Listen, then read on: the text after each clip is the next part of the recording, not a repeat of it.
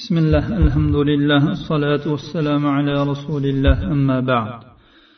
قال المصنف رحمه الله تعالى ثواب من عاد مريضا. مصنف رحمه الله dedilar kasal ko'rgani borgan odamning savobi عن أبي هريرة رضي الله عنه قال قال رسول الله صلى الله عليه وسلم إن الله عز وجل يقول يوم القيامة يا ابن آدم مرضت فلم تعدني. قال يا رب كيف أعودك وأنت رب العالمين؟ قال أما علمت أن عبدي فلانا مرض فلم تعده. أما علمت أنك لو عدته لوجدتني عنده. يا ابن آدم استطعمتك فلم تطعمني. قال يا رب كيف أطعمك وأنت رب العالمين؟ قال أما علمت أنه استطعمك عبدي فلان فلم تطعمه. أما علمت أنك لو أطعمته لوجدت ذلك عندي. يا ابن آدم استسقيتك فلم تسقني. قال يا رب كيف أسقيك وأنت رب العالمين؟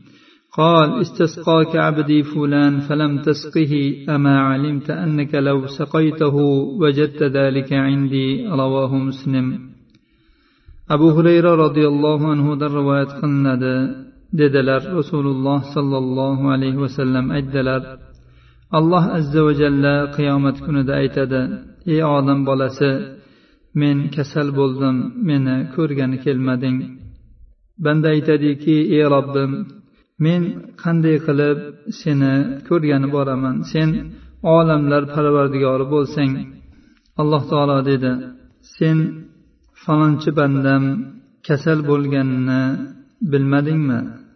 Uni ziyoratiga bormading. Sen bilmadingmi?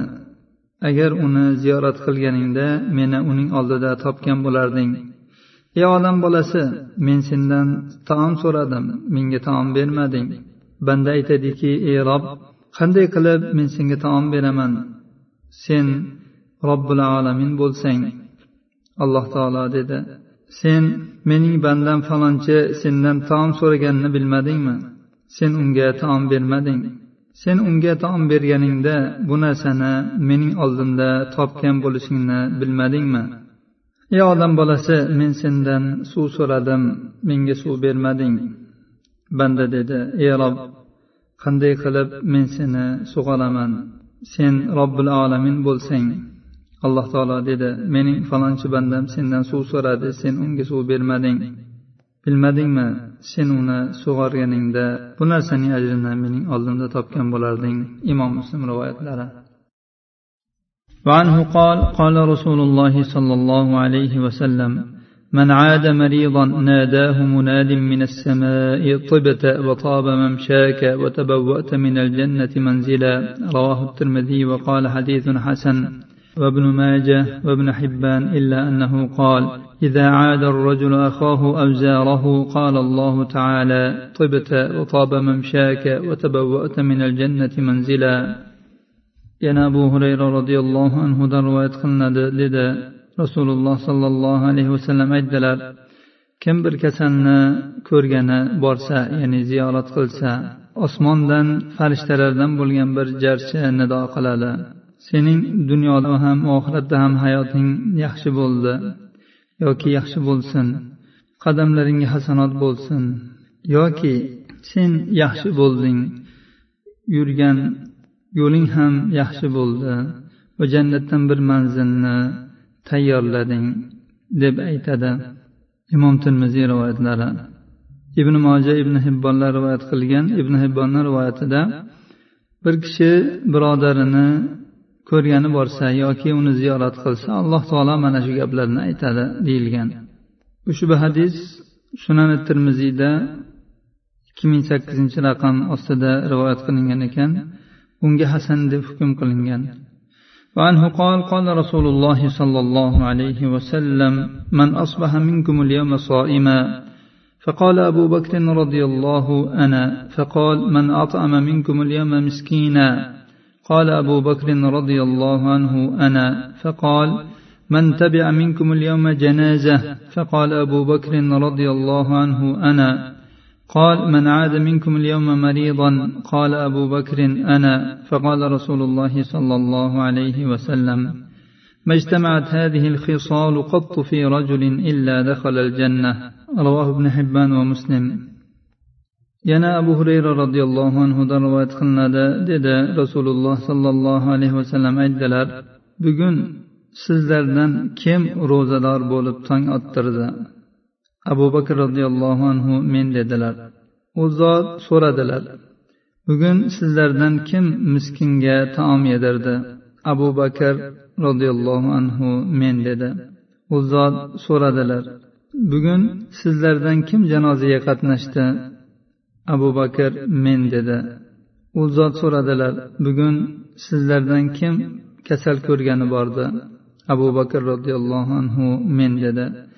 rasululloh sollallohu alayhi vasallam aytdilar mana shu xislatlar biron kishida jamlangan bo'lsa u albatta jannatga kiradi imom muslim va ibn hibbon rivoyatlari وعن معاذ بن جبل رضي الله عنه قال قال رسول الله صلى الله عليه وسلم خمس من فعل واحدة منهن كان ضامنا على الله عز وجل من عاد مريضا أو خرج مع جنازة أو خرج غازيا أو دخل على إمام يريد تعزيزه وتوقيره أو قعد في بيته فسلم الناس منه وسلم من الناس. رواه أحمد والطبراني وابن خزيمة وابن حبان. بن جبل رضي الله عنه رواية قلنا dedi rasululloh sollallohu alayhi vasallam aytdilar besh ish borki kim ulardan birini qiladigan bo'lsa alloh azza va jalla zimmasiga u kafolatlanadi. Ya'ni alloh taolo uni jannatiga kirgizishi va do'zaxdan saqlaydi. Kim kasal ko'rgan bo'lsa yoki janoza bilan birga chiqqan bo'lsa yoki g'azot uchun g'oziy bo'lib chiqqan bo'lsa yoki musulmonlar imomini ulug'lash va hurmatlash uchun uni oldiga kirgan bo'lsa yoki uyda o'tirgan bo'lsa odamlar undan u ham odamlardan salomat bo'lgan bo'lsa imom ahmad tabaroniy ibn huzayma ibn hibbon rivoyatlari ushbu hadisga sahih targ'ib va tarhibda uch ming to'rt yuz yetmish birinchi raqam ostida sahih deyilgan وعن ابي سعيد الخدري رضي الله عنه انه سمع رسول الله صلى الله عليه وسلم يقول خمس من عملهن في يوم كتبه الله من أهل الجنة. من عاد مريضا وشهد جنازة وصام يوما وراها إلى الجمعة وأعتق رقبة. رواه ابن حبان. أبو سعيد الخدري رضي الله عنه دروا اتقنا ده ورسول الله صلى الله عليه وسلم ننشن دي اتكلم besh amal borki kim ana shu amallarni bir kunda qiladigan bo'lsa alloh taolo uni ahli jannatdan deb yozadi. Kim kasal ko'rgan bo'lsa janozada hozir bo'lgan bo'lsa bir kun ro'za tutgan bo'lsa jumaga borgan bo'lsa va bir qul ozod qilgan bo'lsa. Ibn hibbon rivoyatlari. Sahih targ'ibot tarhibda bir ming sakkiz yuz to'qson to'qqizinchi raqam ostida sahih deb hukm qilingan. Bu yerda bizni bobimizga taalluqli joyi kasal ko'rgani borish bo'lsa ham bu yerda juma kuni va ro'za tutish degan jumlalar kirganligi uchun bu kunda yo uni odatiy ro'zasiga to'g'ri kelgan bo'lishi mumkin yoki ayyomul bezga to'g'ri kelgan bo'lishi mumkin vallohu alam. Yoki beshta ishdan qaysi birini qilgan bo'lsa ham shu ajr berilishi mumkin yuqoridagi hadisga ma'nosi yaqin bo'lganligi uchun. chunki bundan oldingi hadisda mana shu ishlardan bittasini deb aytilgan muhimi alloh taoloni fazli marhamati keng mana shu amallarni qilishga ya'ni kasal ko'rishga odam shoshilishi kerak bo'ladi وعنه قال قال رسول الله صلى الله عليه وسلم عودوا المرضى واتبعوا الجنائز تذكركم الآخرة رواه أحمد وابن حبان yana abu saidin al hudriy roziyallohu anhudan rivoyat qilinadi dedilar rasululloh sollallohu alayhi vasallam aytdilar kasallarni ko'ringlar janozalar ortidan boringlar bular sizlarga oxiratni eslatadi imom ahmad ibn hibbon rivoyatlari ushbu hadisga sahih targ'ib va tarhibda uch ming to'rt yuz oltmish to'qqizinchi raqam ostida sahih deb hukm qilingan وعن ثوبان رضي الله عنه عن النبي صلى الله عليه وسلم قال إن المسلم إذا عاد أخاه المسلم لم يزل في خلفة الجنة حتى يرجع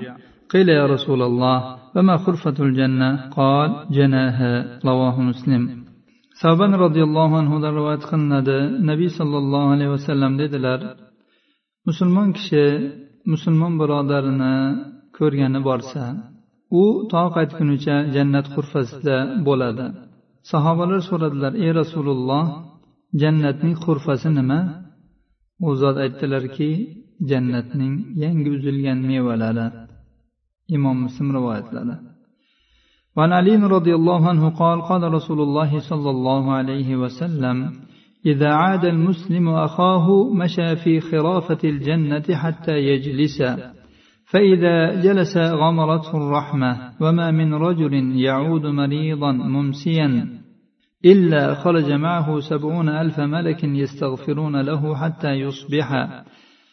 ومن أتاه مصبحا خرج معه سبعون ألف ملك يستغفرون له حتى يمسي. رواه أحمد بن ماجه مرفوعا هكذا.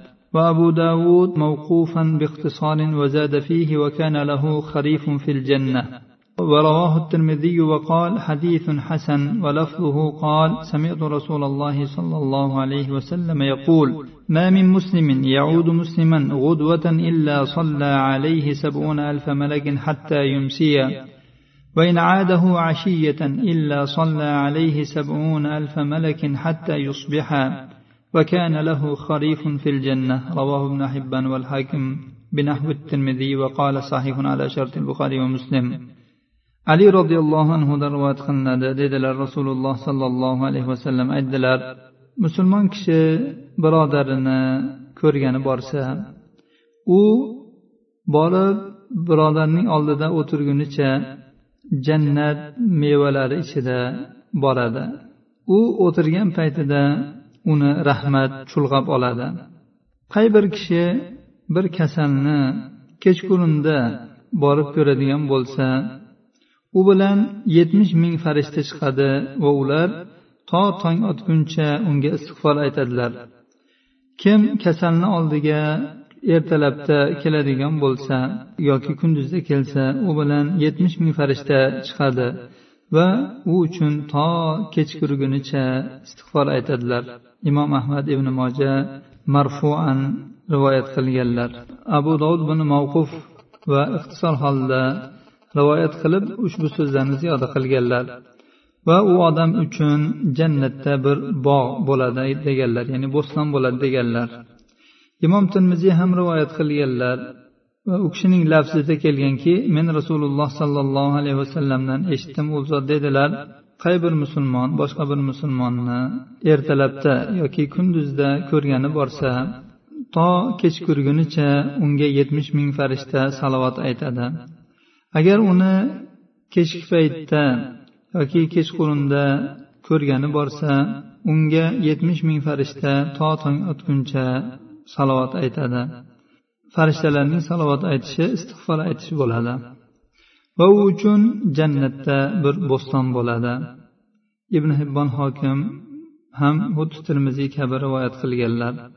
Ushbu hadisga sunani termiziyda to'qqiz yuz oltmish to'qqizinchi raqam sahih deb hukm qilingan ثواب هذا الدعاء عند المريض للمريض ushbu duoni kasalning oldida kasalga qilinishining savobi عن ابن عباس رضي الله عنهما عن النبي صلى الله عليه وسلم قال من عاد مريضا لم يحضر أجله فقال عنده سبع مرات أسأل الله العظيم رب العرش العظيم أن يشفيك إلا عافاه الله من ذلك المرض رواه أبو داود والترمذي وحسنه وابن حبان والحاكم وقال صحيح على شرط البخاري ibn abbos roziyallohu anhudan rivoyat qilinadi nabiy sollallohu alayhi vasallam dedilar kim bir kasalni ko'rgani borsa agar uni ajali kelmagan bo'lsa va uning oldida yetti marotaba asalullohil azim robbil arshil azim an yashfiyak deb aytadigan bo'lsa ma'nosi buyuk arsh robbi buyuk ollohdan senga shifo berishini so'rayman. Agar shunday desa albatta uning ajali yetmagan bo'lsa u mana shu kasalidan tuzalib ketadi. Abu dovud termiziy ibn hibbon hokim rivoyatlari. Ushbu hadisga sunani termiziyda ikki ming sakson uchinchi raqam ostida sahih deb hukm qilingan. Alloh subhanava taolodan o'tgan boblarimizda o'qib o'tgan barcha hadislarga chiroyli amal qilishimizga barchalarimizni muvaffaq qilishini so'raymiz. Hada sallallohu ala nabiyina muhammad va ala alihi va sahbihi vasallam